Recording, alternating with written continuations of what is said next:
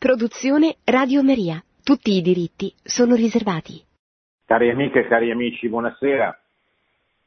Riprendiamo la lettura e il commento di Gaudete et Exultate, l'esortazione apostolica di Papa Francesco sul tema della santità nel mondo contemporaneo. Stiamo affrontando la carta di identità del cattolico, cioè le beatitudini. Siamo al terzo capitolo ed esattamente al numero 83. Questa sera vedremo la, la beatitudine Beati i puri di cuore perché vedranno Dio. E questa beatitudine, dice il Papa, si riferisce a chi ha un cuore semplice, puro, senza sporcizia, perché è un cuore che sa amare non lascia entrare nella propria vita alcuna cosa che minacci quell'amore, che lo indebolisca o che lo ponga in pericolo. Nella Bibbia il cuore sono le nostre vere intenzioni, ciò che realmente cerchiamo e desideriamo, al di là di quanto manifestiamo. L'uomo vede l'apparenza, ma il Signore vede il cuore, dice la, dice la scrittura. Egli eh, cerca di parlarci nel cuore e da lì, e lì desidera scrivere la sua legge. In definitiva vuole darci un cuore nuovo. Ora il cuore, come ci insegna la Bibbia, eh, non è il luogo dell'apparenza, è il luogo dove si prendono le decisioni, eh, non è neanche il luogo dei sentimenti, come noi erroneamente crediamo. Il cuore è il luogo decisivo per la vita dell'uomo e Dio conosce il nostro cuore, anche meglio di noi stessi. Quindi conosce veramente ciò che noi vogliamo, al di là di come appariamo in pubblico, di come riusciamo magari a, a, a, a, confondere il nostro prossimo sulle nostre reali intenzioni. Dio le sa, Dio legge il nostro cuore e quindi il nostro cuore va curato, va protetto, va difeso da tutto ciò che provenendo, da, provenendo dall'esterno può alterarne le decisioni. Più di ogni cosa degna di cura custodisci il tuo cuore, eh, leggiamo nei, nei proverbi. Nulla di macchiato dalla falsità ha valore reale per il Signore. Egli fugge ogni inganno, si tiene lontano dai discorsi insensati. Il padre che vede nel segreto riconosce ciò che non è pulito, vale a dire ciò che non è sincero, ma solo scorza e apparenza, come pure il figlio sa quello che c'è nell'uomo. È vero che non c'è amore senza opere di amore, ma questa beatitudine, quella che stiamo esaminando sui puri di cuore, ci ricorda che il Signore si aspetta una dedizione al fratello che sgorghi dal cuore perché, come dice San Paolo nella, lettera, nella, prima lettera ai Corinti, se anche dessi in cibo tutti i miei beni e consegnassi il mio corpo per averne vanto, ma non avessi la carità, a nulla mi servirebbe. Nel Vangelo di Matteo vediamo pure che quanto viene dal cuore è ciò che rende impuro l'uomo, perché da lì cres- procedono gli omicidi, i furti, le false testimonianze. Nelle intenzioni del cuore hanno origine i desideri, e le decisioni più profondi che realmente ci muovono.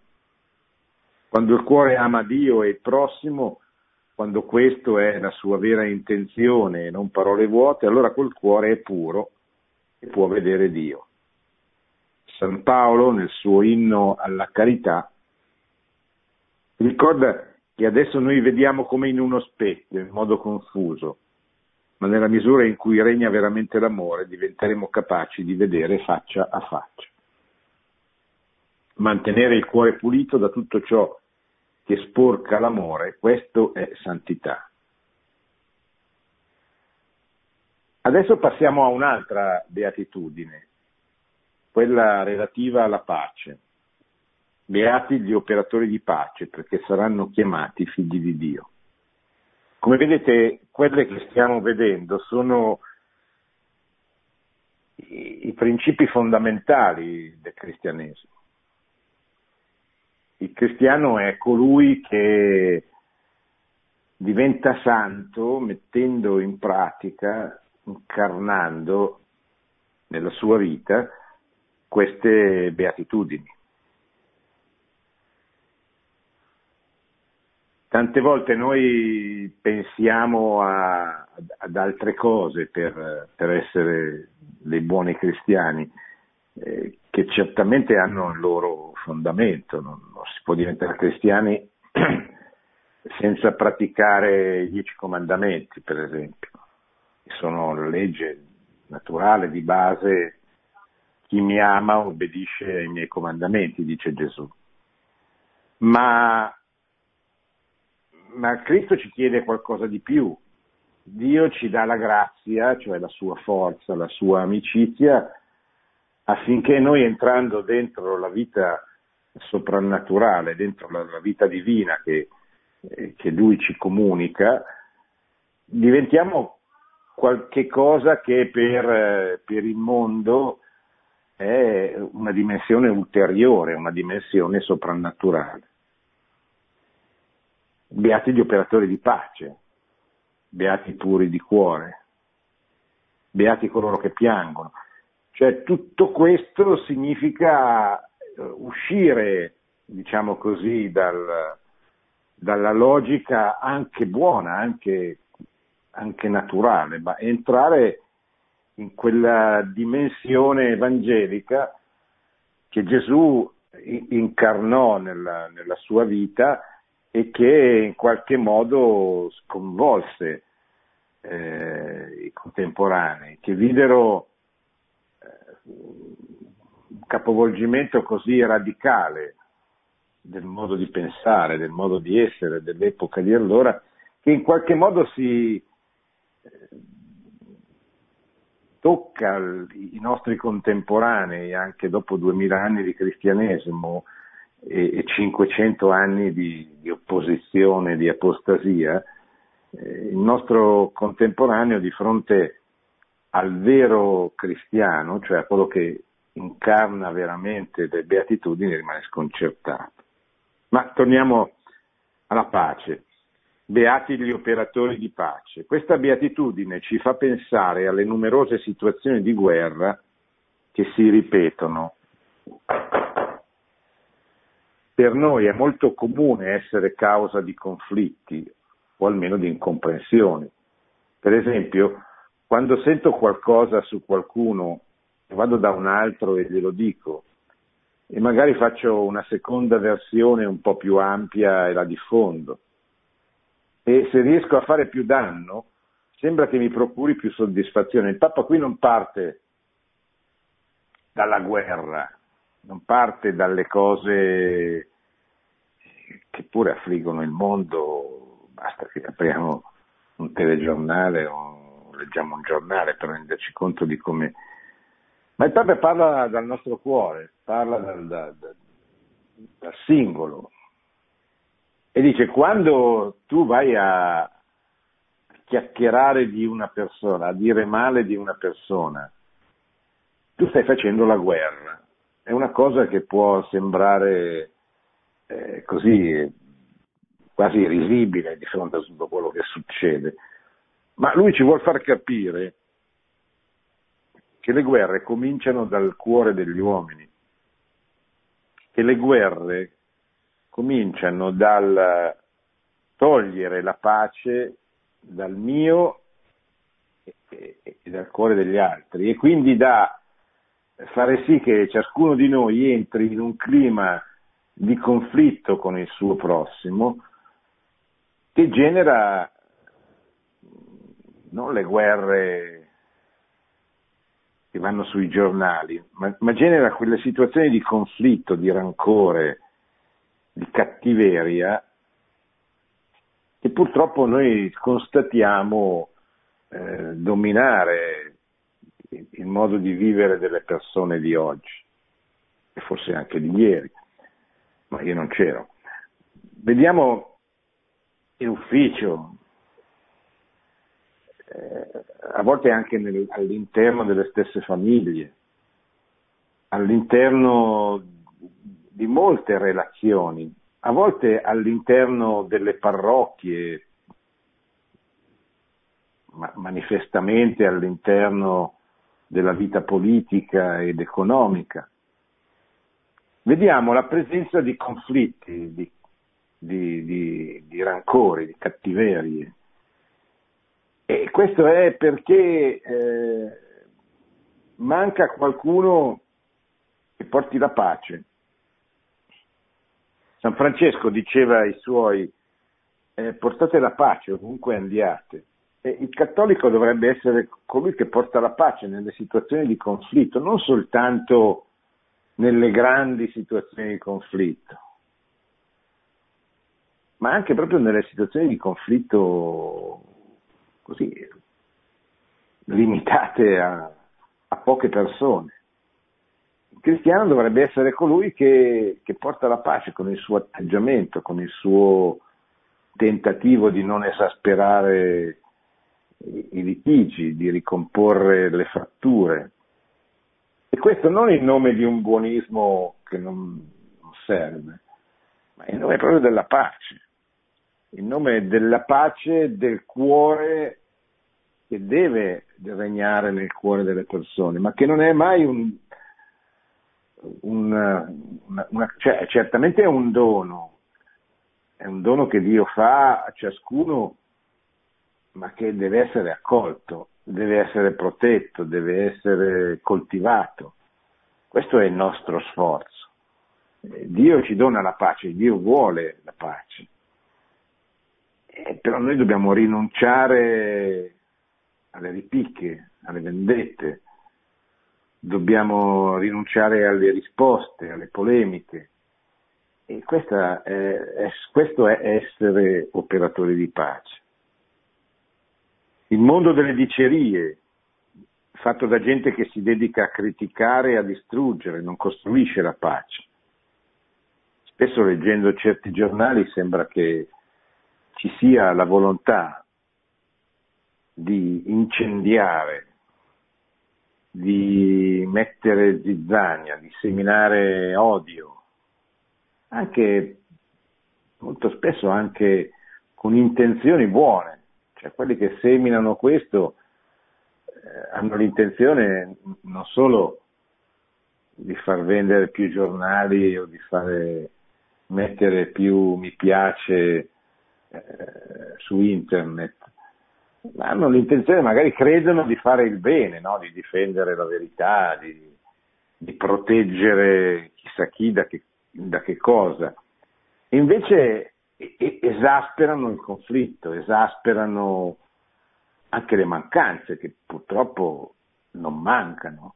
E invece di, di, di coprirle, di, di, coprire le nudità anche del, de, della Chiesa, dei, dei dei fratelli che hanno delle responsabilità come fecero i figli di Noè, le scoprono, le mostrano al pubblico, incitano quasi come se fossero in una corrida a, così, a versare ancora più sangue, a gridare ancora più forte.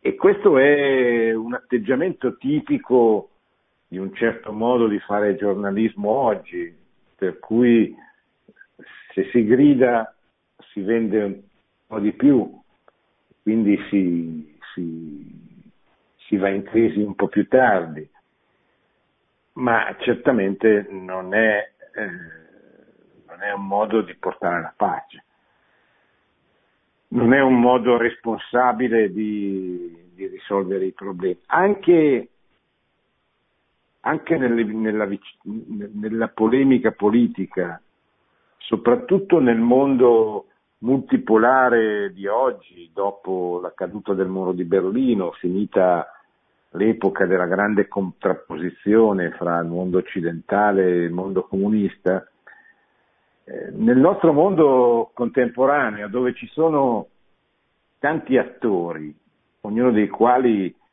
combatte per se stesso, e eh, il combattimento oggi non è soprattutto militare, ma è soprattutto attraverso l'informazione. Quindi seminare dubbi, incertezze, comunicare fake news, come oggi si usa dire, cioè notizie false. Comunicare notizie in parte vere e in parte false, esasperandone gli aspetti sbagliati, gli aspetti falsi. Eh, dire mezze verità, incitare ad avere risentimenti, odio nei confronti di chi pensiamo che sbagli, eccetera. Ecco, tutto questo in un mondo come quello di oggi, dove non c'è chi difende la libertà in assoluto, chi ha tutte le ragioni, chi ha tutti i torti. Cioè, quando esisteva la minaccia che l'Unione Sovietica o le forze comuniste potessero conquistare il mondo, era abbastanza, cioè non è che il fine giustificasse i mezzi, ma era evidente che ci si doveva difendere anzitutto da quel, da quel pericolo. Oggi è molto difficile nelle diverse situazioni della politica internazionale valutare con certezza morale chi ha ragione e chi ha torto, chi ha più ragioni e chi ha, ha più torti. Quindi questo presupporrebbe eh, da parte di un uomo che volesse portare la pace eh, o, fare venire meno i conflitti, presupporrebbe così molta prudenza, usare toni molto eh, moderati, tranquilli, non gettare benzina sul fuoco, ma cercare di spegnere i focolai di conflitto, di, di, di contrapposizione. E invece questo non avviene, cioè normalmente avviene esattamente il contrario. Ecco, l'operatore di pace è, cui, è colui che a cominciare dalle sue relazioni si sforza di portare la pace ovunque va. I pacifici sono fonte di pace, costruiscono pace e amicizia sociale.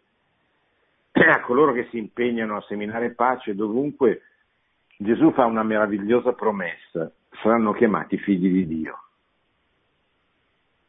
Ci sono due note interessanti sulla diffamazione e la calunnia, che sono come un atto terroristico, dice il Papa. Si lancia la bomba, si distrugge e l'attentatore se ne va felice e tranquillo.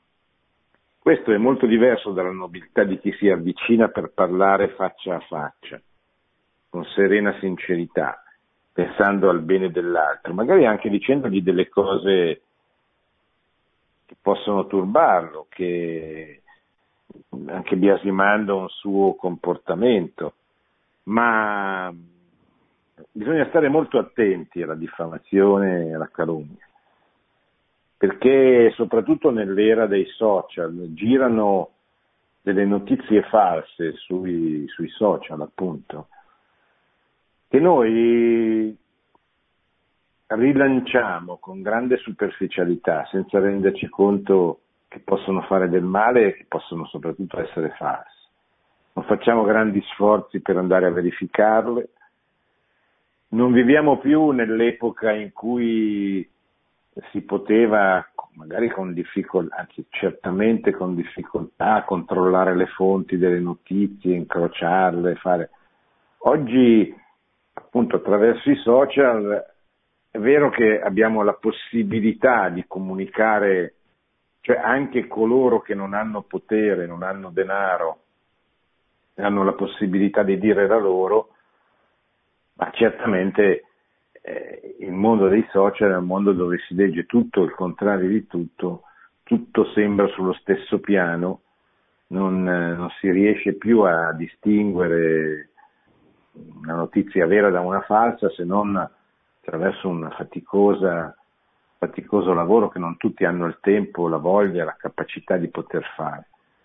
E allora questo comporta una, un'ulteriore prudenza da parte nostra. Prima di, di riprendere e rilanciare una notizia verifichiamola, perché la notizia potrebbe fare del male a qualcuno, a molti, potrebbe indurre dei, dei pregiudizi nei confronti di alcune persone o di alcuni ambienti, eccetera. Dobbiamo stare molto attenti. La seconda è che in certe occasioni, dice il Papa, può essere necessario parlare delle difficoltà di qualche fratello. Però succede che noi trasmettiamo un'interpretazione di un fatto e non il fatto. E questa interpretazione può essere sbagliata. La passione, dice, deforma la realtà concreta del fatto, lo trasforma in interpretazione e alla fine la trasmette carica di soggettività, cioè di un'opinione personale, non corrispondente alla realtà dei fatti. Così, dice il Papa, si distrugge la realtà e non si rispetta la verità dell'altro. Non è facile costruire questa pace evangelica che non esclude nessuno ma che integra anche quelli che sono un po' strani, le persone difficili e complicate, quelli che chiedono attenzione, quelli che sono diversi, chi è molto colpito dalla vita, chi ha altri interessi.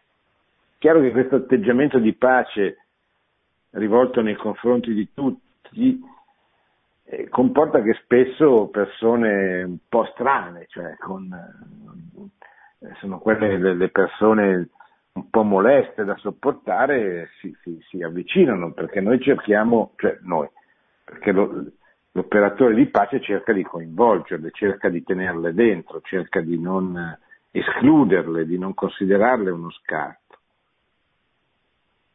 Allora, Papa dice questa seminagione di pace, questa è la santità.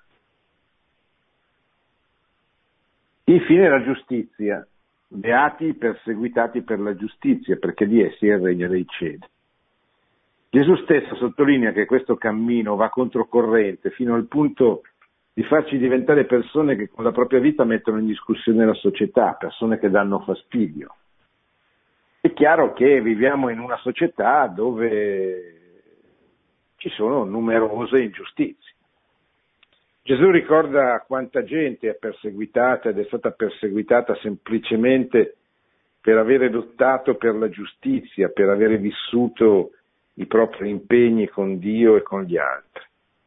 Se non vogliamo sprofondare in una oscura mediocrità, non pretendiamo una vita comoda, perché chi vuole salvare la propria vita la perderà. Non si può aspettare per vivere il Vangelo che tutto intorno a noi sia favorevole perché molte volte le ambizioni del potere e gli interessi mondani giocano contro di noi. San Giovanni Paolo II diceva che è alienata la società che nelle sue forme di organizzazione sociale, di produzione e di consumo rende più difficile la realizzazione del dono di sé e il costituirsi della solidarietà interumana. In una tale società alienata, intrappolata in una trama politica, mediatica, economica, culturale e persino religiosa che ostacola l'autentico sviluppo umano e sociale, vivere le beatitudini diventa difficile e può essere addirittura una cosa malvista, sospetta, ridicolizzata. La croce, soprattutto le stanchezze e i patimenti che sopportiamo per vivere il comandamento dell'amore e il cammino della giustizia, la croce è fonte di maturazione e di santificazione. Ricordiamo che quando il Nuovo Testamento parla delle sofferenze che bisogna sopportare per il Vangelo, si riferisce precisamente alle persecuzioni. Gesù è stato molto chiaro, hanno perseguitato me, perseguiteranno anche voi. E la Chiesa è sempre stata perseguitata, non solo nei primi tre secoli, anche successivamente, anche quando è diventata l'anima della cristianità in Europa, in Oriente, era perseguitata dall'esterno, pensate alle grandi conquiste islamiche e alle grandi battaglie di libertà per difendere l'Europa, la battaglia di Vienna, la battaglia di Belgrado, la battaglia di Repanto. Allora la Chiesa non era perseguitata all'interno, se non dalle eresie, che sono state un altro grande problema, e dai litigi purtroppo che, che sono stati all'origine delle eresie e degli scismi. Però era perseguitata dal di fuori, dall'esterno. e spesso le eresie diventavano una forma di, di persecuzione che sfociava in, in, guerre civili, pensate, e non soltanto le guerre di religione dopo la riforma protestante, ma anche le grandi eresie che durante il Medioevo seminarono morti. Eh, perché? Perché le eresie in una società così religiosa come era quella medievale sfociavano spesso il caso dei catari, degli albigesi, in vere e proprie guerre interne. Parliamo però, dice il Papa, delle persecuzioni inevitabili, non di quelle che ci potremmo procurare noi stessi con un modo sbagliato di trattare gli altri. Cioè bisogna stare attenti, spesso le persecuzioni che non sono mai né auspicabili, ma a volte sono, potrebbero anche essere evitabili, possono derivare anche da comportamenti sbagliati nostri. No? Un cristiano che è eccessivamente arrogante, presuntuoso, eccetera, può suscitare delle reazioni non giustificabili, però probabilmente se non avesse avuto quel comportamento non ci sarebbero state. Ma le, le, le persecuzioni, le vere persecuzioni non sono queste, o meglio, sono anche queste, ma il vero tema di oggi è che la Chiesa anche dopo la fine del comunismo, la fine del nazismo, la fine delle ideologie che l'hanno perseguitata aspramente, tanto che nel Novecento ci sono stati più martiri di tutti i 1900 anni precedenti, tutta la storia della Chiesa. I grandi martiri del Novecento sono stati prodotti dal nazionalsocialismo, soprattutto dal comunismo che si calcola abbia provocato la morte di oltre 100 milioni di persone, esclusa la Cina di cui non abbiamo dati precisi. Quindi attenzione quando si dice ma però abbiamo avuto un'ideologia che voleva la giustizia, cercava la giustizia. Sì, certo, era un'ideologia che sfruttava giust- l'ingiustizia. Lo disse bene Giovanni Leone XIII nella Rerum Novarum, che è l'enciclica del 1891 che denuncia la grande ingiustizia della questione operaria, su cui Marx si piegò per fare la rivoluzione sfruttando l'ingiustizia che c'era e come se c'era. La Chiesa la indicò e disse anche guardate che il socialismo è un tentativo di risolvere un'ingiustizia che, creere, che creerà un'ingiustizia ancora più grave, come poi effettivamente è successo. Quindi bisogna stare attenti, il comunismo ha, ha sfruttato l'ingiustizia, ha prodotto quello che ha prodotto e tuttavia oggi, ormai 30 anni dopo la fine del comunismo, almeno nelle sue grandi espressioni, l'Unione Sovietica, l'ideologia, eccetera, oggi i martiri continuano a esserci.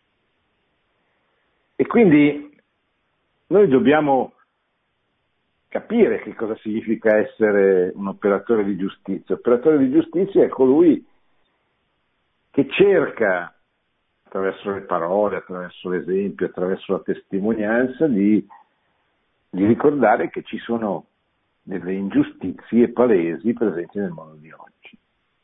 Anche ingiustizie economiche, certamente. I poveri, I poveri non sono finiti con la fine del comunismo, anzi stanno aumentando. E anche qui bisogna che qualcuno combatta per la giustizia. Combatta per la giustizia anzitutto dicendo le cose come stanno, cioè, I poveri aumentano anche nei nostri paesi, in Italia ci sono 5 milioni di persone, ha detto l'Istat, che vivono sotto la soglia della povertà.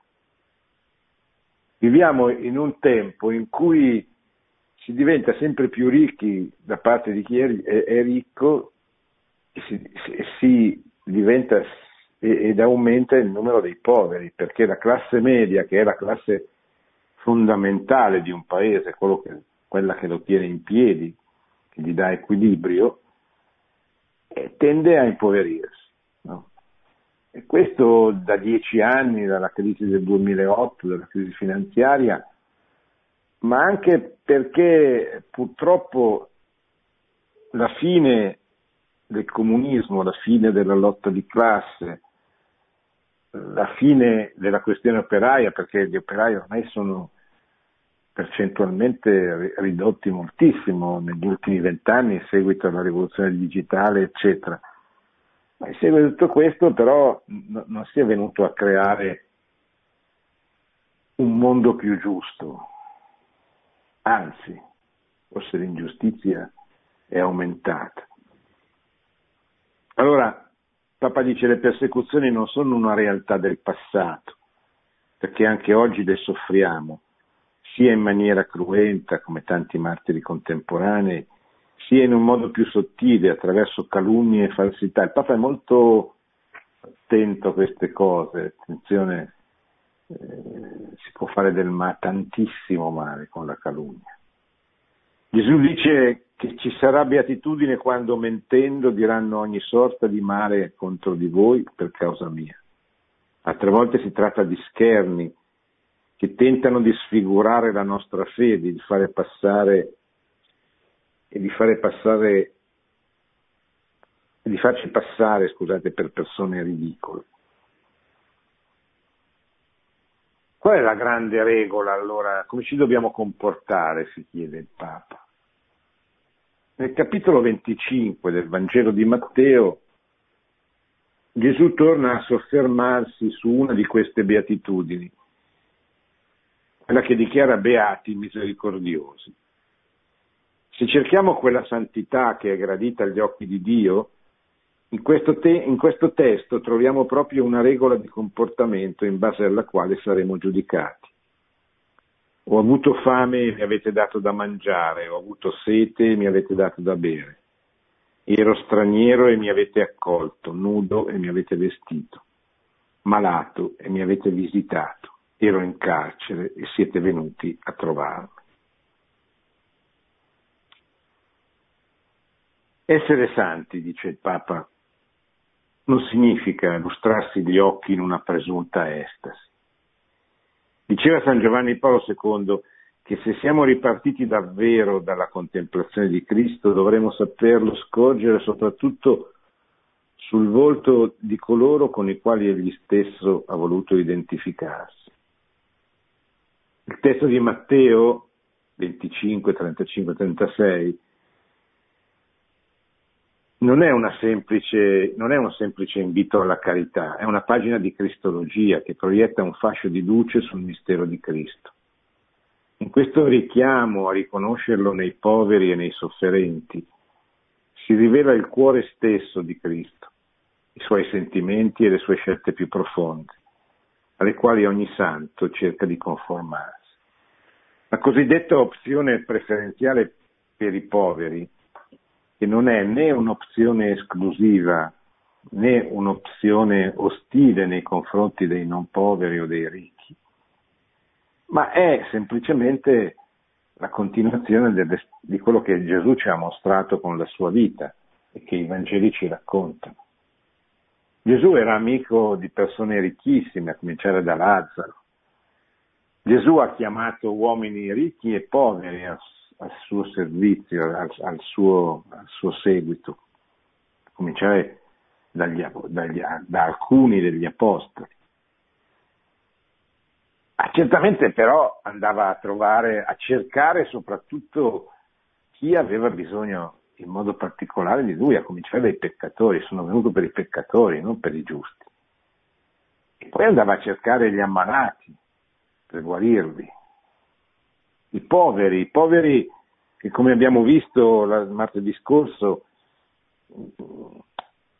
i poveri non sono soltanto i poveri materiali, sono anche i poveri di spirito, i poveri perché hanno perso qualche cosa o perché non trovano qualche cosa o perché hanno delle sofferenze interiori, spirituali, che tante volte sono ben più gravi di quelle materiali. Però i poveri sono anche i poveri, sono anche le persone che noi incontriamo numerose tutti i giorni Certo, poi uno mi potrebbe dire, ma quello lì, quella storia, Eh, ma vedete, quando voi incontrate una persona che sta male, eh, non è che possiamo dire allora perché sta male, dove ha sbagliato.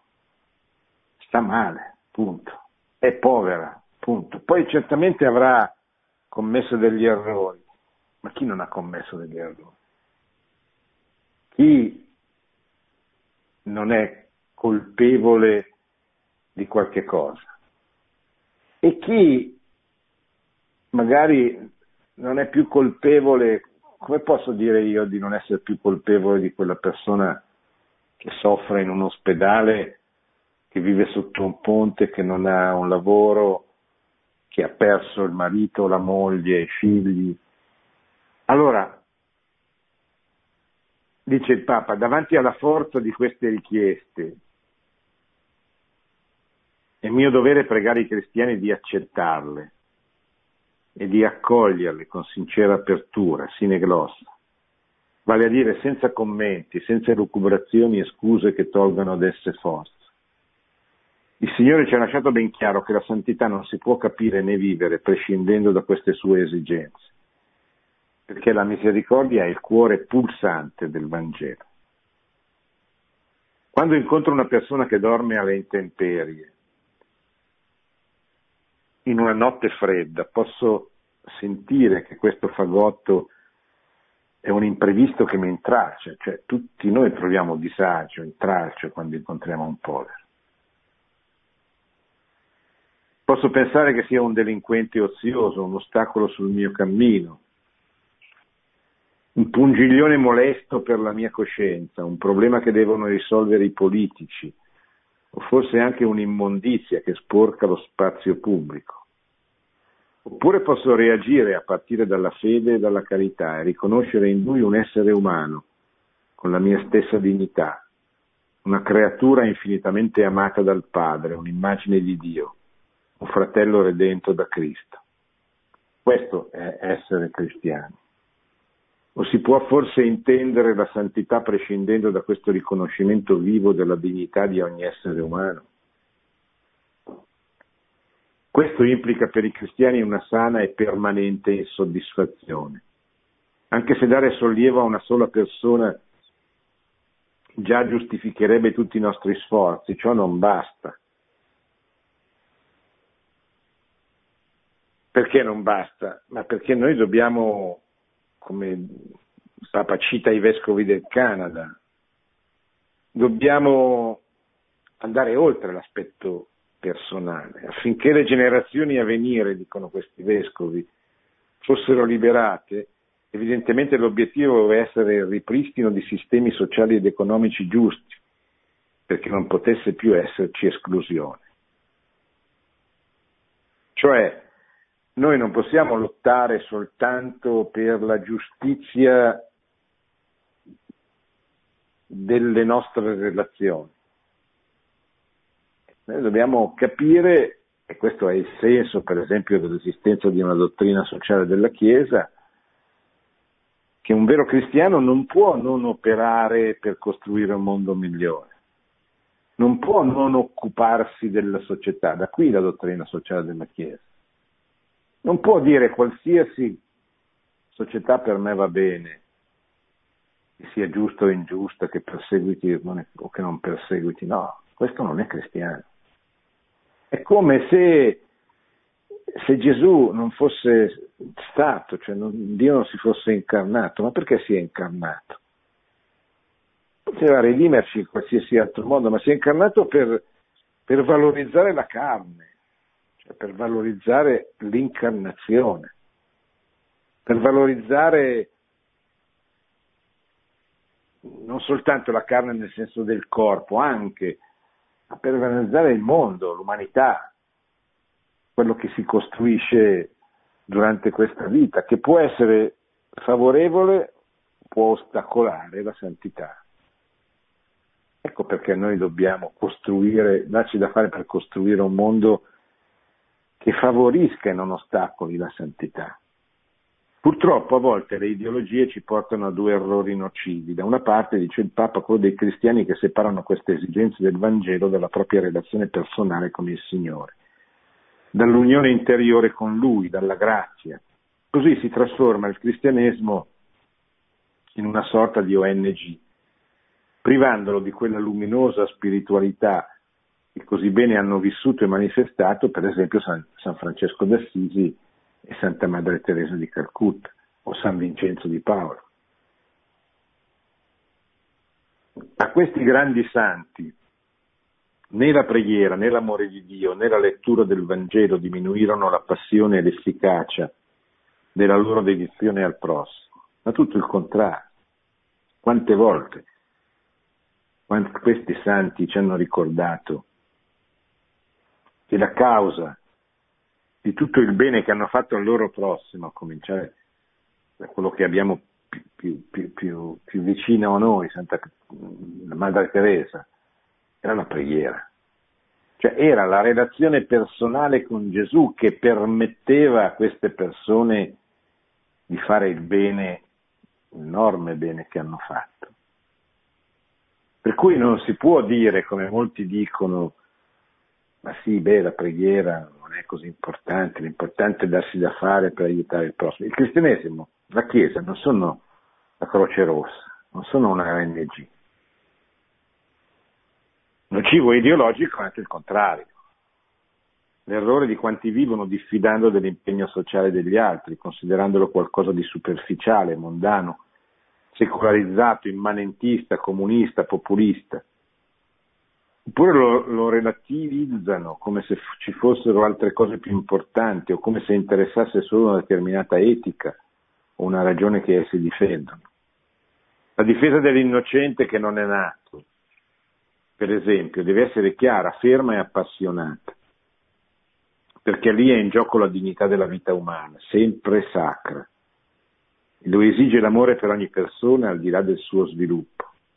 Ma ugualmente sacra è la vita dei poveri che sono già nati, che si dibattono nella miseria, nell'abbandono, nell'esclusione, nella tratta di persone, nell'eutanasia nascosta dei malati e degli anziani privati di cura, nelle nuove forme di schiavitù, in ogni forma di scarto, come piccolo Alfi che abbiamo appena ricordato, è un bambino scartato, perché non era compatibile, secondo l'ospedale, secondo i giudici che l'hanno condannato a morte, con le spese, con eh, il tran tran eh, della vita di quell'ospedale.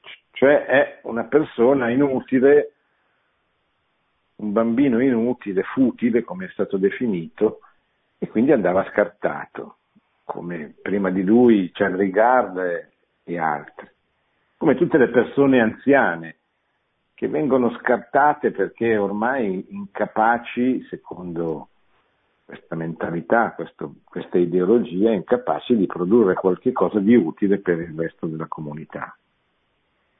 Non possiamo proporci un ideale di santità che ignori l'ingiustizia di questo mondo, dove alcuni festeggiano, spendono allegramente e riducono la propria vita alle novità del consumo, mentre altri guardano solo da fuori intanto la loro vita passa e finisce miseramente.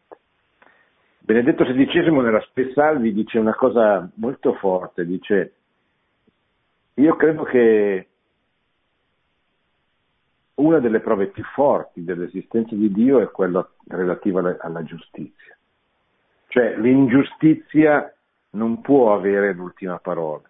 E allora io penso, dice Benedetto XVI, penso alla necessità dell'esistenza di colui che poi restauri la giustizia, perché di fronte alle tante ingiustizie che apparentemente non vengono riconosciute, denunciate, sconfitte nella vita terrena, ci deve essere, dice, è il mio cuore, è la mia ragione che mi spingono a dire questo, ci deve essere per forza la giustizia, una giustizia con la G maiuscola,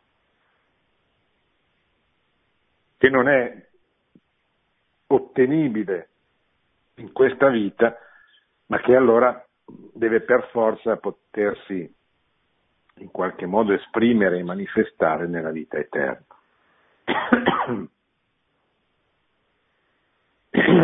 Quindi anche qui la vita e la giustizia. Poveri concepiti e, i poveri che, che sono nati, sono diventati grandi, magari sono sempre rimasti poveri.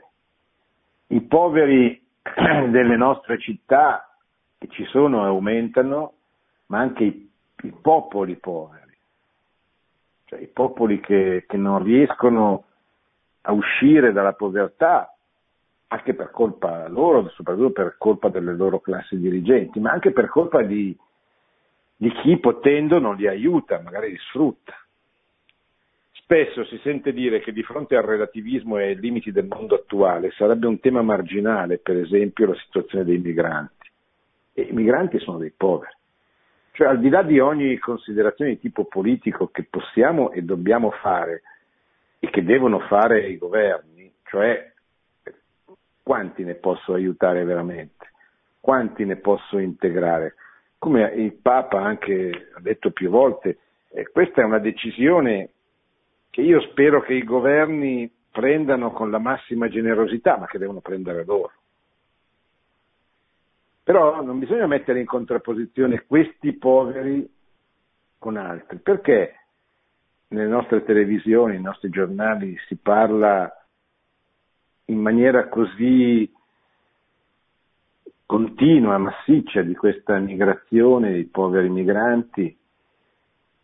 E poi quando dei poveri bambini concepiti ed uccisi vengono ricordati mettendo per esempio un manifesto a Roma per le strade, subito tutta l'intelligenza i giornalisti per primi si scandalizzano, gli uomini politici di alcuni partiti chiedono che questi manifesti vengano ritirati perché sono contro una legge che purtroppo autorizza l'omicidio perché sono contro il pensiero dominante, il pensiero unico e dominante di questa nostra eh, società, che è un pensiero di morte. Allora, perché, eh, perché questa, questa cultura oggi egemone, così faziosa, così ideologica, che sceglie i temi non in base alla verità, non in base alla giustizia, ma in base a degli interessi ideologici, per cui alcuni temi vanno enfatizzati, ampliati e altri vanno silenziati perché danno fastidio a chi quelle leggi le ha fatte e le difende, quindi verrebbe eh, colpito se si aprisse un dibattito sulla, sulla, su, su, sui contenuti di quella legge, su, sul fatto che che la giustizia prevede che si difendano i piccoli, i poveri e soprattutto gli innocenti. Allora, non ci sono temi secondari, né uno né l'altro possono essere concepiti come temi secondari. E Papa dice, chi dice che il tema dei migranti è un tema secondario sbaglia, e viceversa.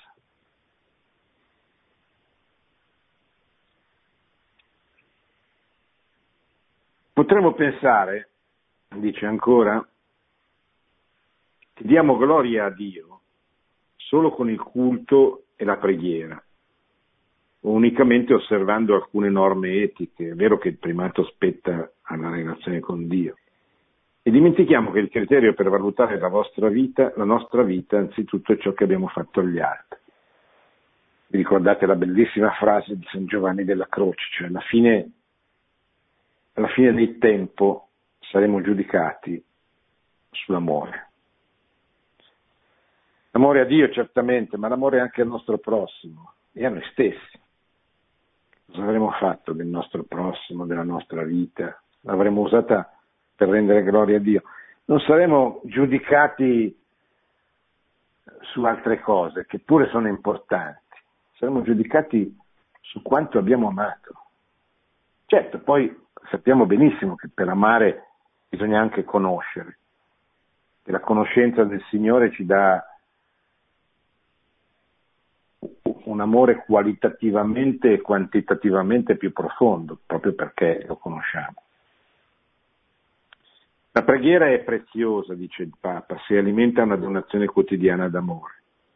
Il nostro culto è gradito a Dio quando vi portiamo i propositi di vivere con generosità e quando lasciamo che il dono di Dio che in esso riceviamo si manifesti nella dedizione ai fratelli. Per la stessa ragione, il modo migliore per discernere se il nostro cammino di preghiera è autentico sarà osservare in che misura la nostra vita si va trasformando alla luce della misericordia. Perché la misericordia non è solo l'agire del Padre, ma diventa il criterio per capire chi sono i suoi veri figli. Essa è l'architrave che sorregge la vita della Chiesa. Desidero sottolineare ancora una volta che benché la misericordia non escluda la giustizia e la verità, anzitutto dobbiamo dire che la misericordia è la pienezza della giustizia e la manifestazione più luminosa della verità di Dio. Essa è la chiave del cielo, dice il Papa. Non posso tralasciare di ricordare quell'interrogativo che si poneva San Tommaso d'Aquino quando si domandava quali sono le nostre azioni più grandi, quali sono le opere esterne che meglio manifestano il nostro amore per Dio. Egli rispose senza dubitare che sono le opere di misericordia verso il prossimo, più che gli atti di culto. Noi non esercitiamo il vero culto verso Dio con sacrifici, noi non esercitiamo il culto verso Dio con sacrifici e con offerte esteriori a vantaggio suo, ma a vantaggio nostro e del prossimo. Egli infatti, cioè Dio, non ha bisogno dei nostri sacrifici, ma vuole che essi gli vengano offerti per la nostra devozione e a vantaggio del prossimo. Perciò la misericordia con la quale si soccorre la miseria altrui è un sacrificio a lui più accetto, assicurando esso più da vicino il bene del prossimo. Chi desidera chi desidera veramente dare gloria a Dio con la propria vita, chi realmente anela a santificarsi perché la sua esistenza glorifichi il santo, è chiamato a tormentarsi, spendersi e stancarsi, cercando di vivere le opere di misericordia. È ciò che aveva capito molto bene Santa Teresa di Calcutta.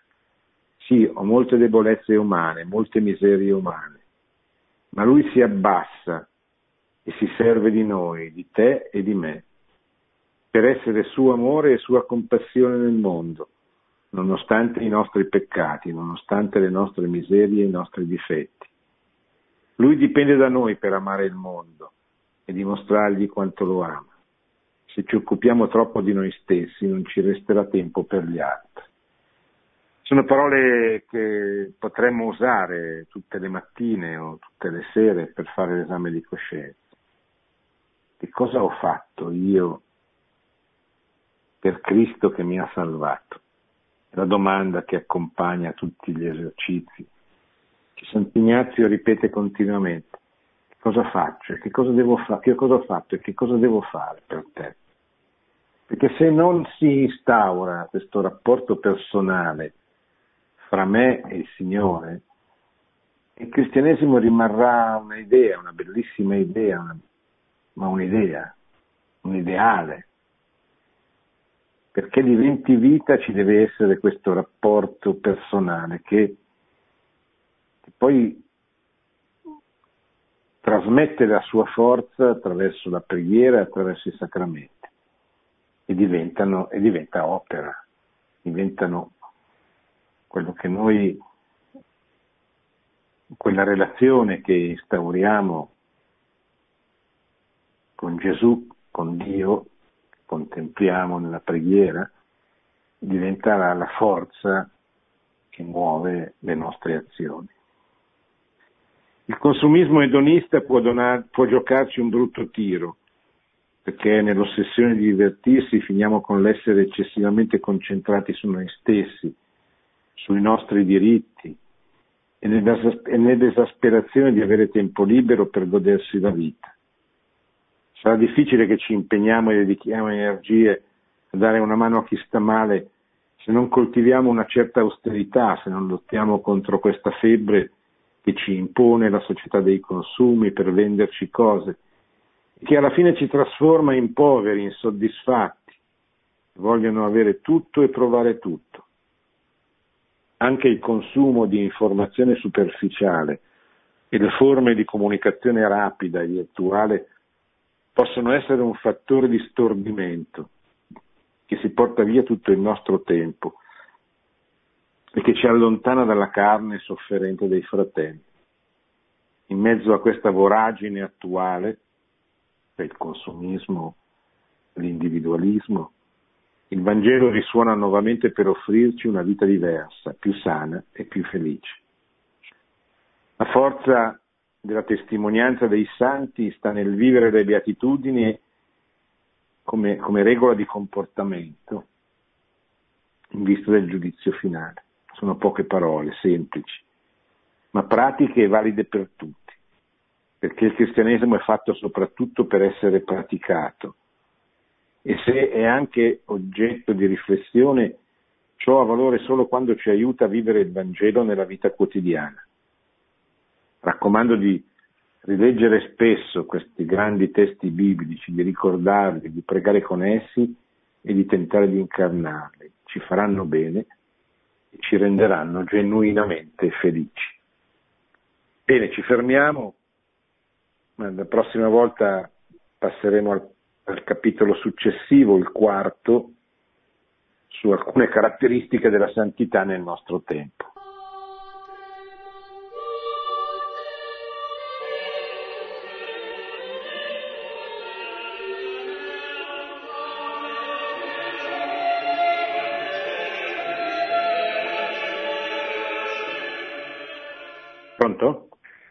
Buonasera professore, sono Giacomo da Trapani. Buonasera Giacomo. Eh, e mi scusi professore, lei ha detto delle cose meravigliose, però di queste cose meravigliose mi ha colpito molto una parola che ha detto lei. Ecco, eh, la misericordia. Se gentilmente può ripetermelo, così mi scrivo queste bellissime parole. Cioè lei ha detto la misericordia è, e poi non ho capito altro cioè la misericordia è e poi luce davanti a Dio, davanti a Gesù, non lo so, ha detto due frasi bellissime, che io, cioè sapevo che la misericordia è una cosa meravigliosa perché appunto come credo l'abbia detto San Giovanni della Croce, alla fine della sera saremo giudicate sull'amore, ecco, credo l'abbia detto lui, mi corregga se sbaglio. Sì. Però lei ha detto queste parole, me li può ripetere gentilmente, professore? Eh, vado a cercarle perché non sono mie. La misericordia non è solo la gira del padre, ma diventa il criterio per capire chi sono i suoi veri figli. Essa è l'architrave che sorregge la vita della Chiesa. Desidero sottolineare ancora una volta che benché la misericordia non escluda la giustizia e la verità, anzitutto dobbiamo dire che la misericordia è la pienezza della giustizia e la manifestazione più luminosa della verità. Essa, la misericordia, è la chiave del cielo. Questa frase è tratta, la chiave del cielo è una espressione tratta dall'Evangeli, Gaudium, che è la prima esortazione apostolica di Papa Francesco, quella che in qualche modo indicava un po' il, il programma del pontificato. Pronto? Professore Bernissi, pronto? Ecco, ascolti, io non vorrei mica rompere l'incanto, la sua bellissima trasmissione. Ma do, dove, mi dove chiama? Come? Ah, mi chiama da, Milano.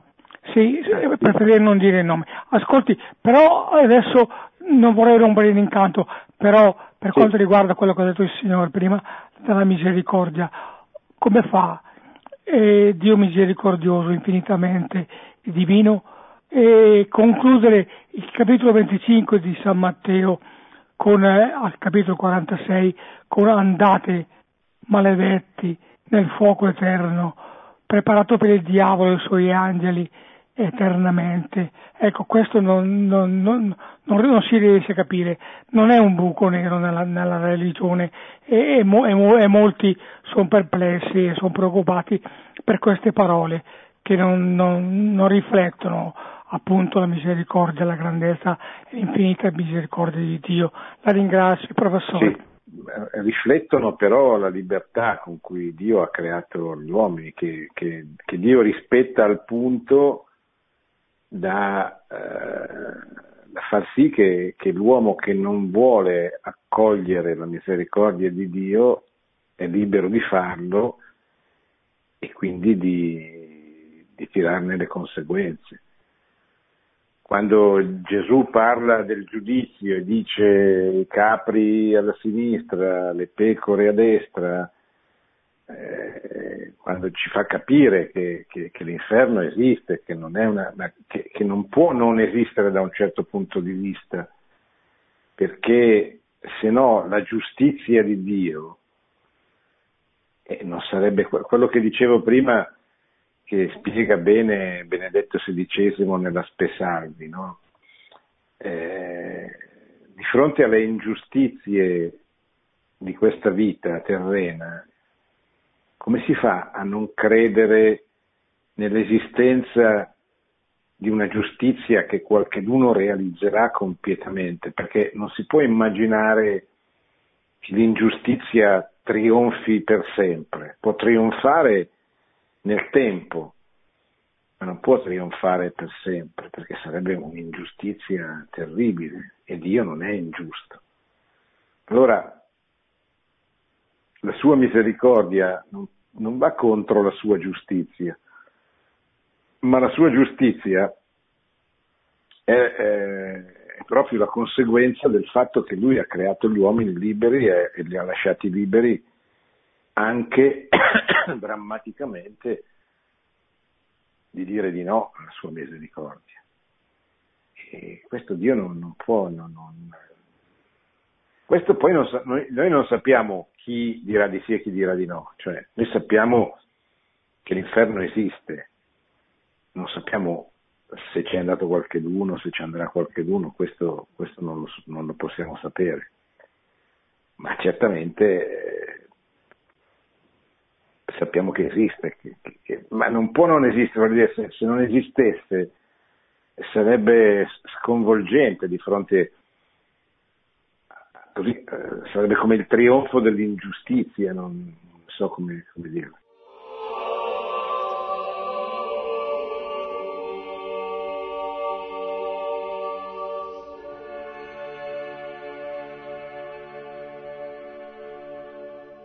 Pronto? Da dove chiama? Eh, io chiamo Agrigento, Sicilia, terra di, di, cultura. Sì, mi dica.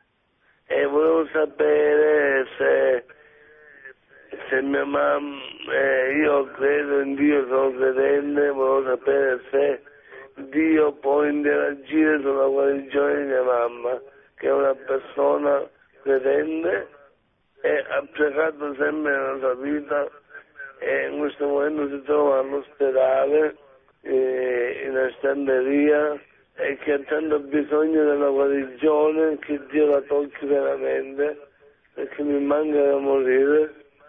Ah, certamente Dio, Dio farà la cosa migliore per sua madre. Lei lo preghi con tutto il cuore e vedrà che che Dio farà quello che è giusto e conveniente, cioè questa è la fede che noi dobbiamo avere, cioè mettere la nostra volontà nelle mani sue con la consapevolezza che, che Lui vuole il nostro bene, vuole la nostra salvezza e anche se a volte ci dà delle cose diverse da quelle che noi chiediamo, eh, però è per il nostro bene, è per la nostra salvezza.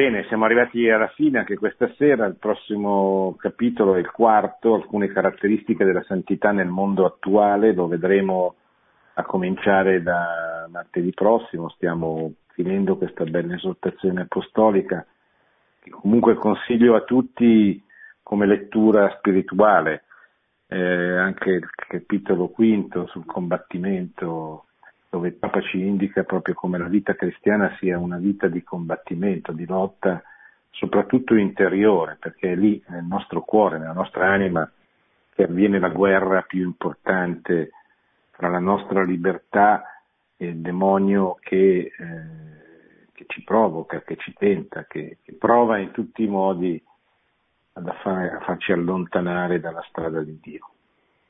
Questa sera abbiamo concluso la presentazione delle beatitudini che sono un po' la, carta d'identità del cristiano, quindi anche questi leggiamoli spesso perché ci aiutano a capire che cosa significa essere cristiani. Buonanotte, buona settimana a tutti, alla prossima. Produzione Radio Maria. Tutti i diritti sono riservati.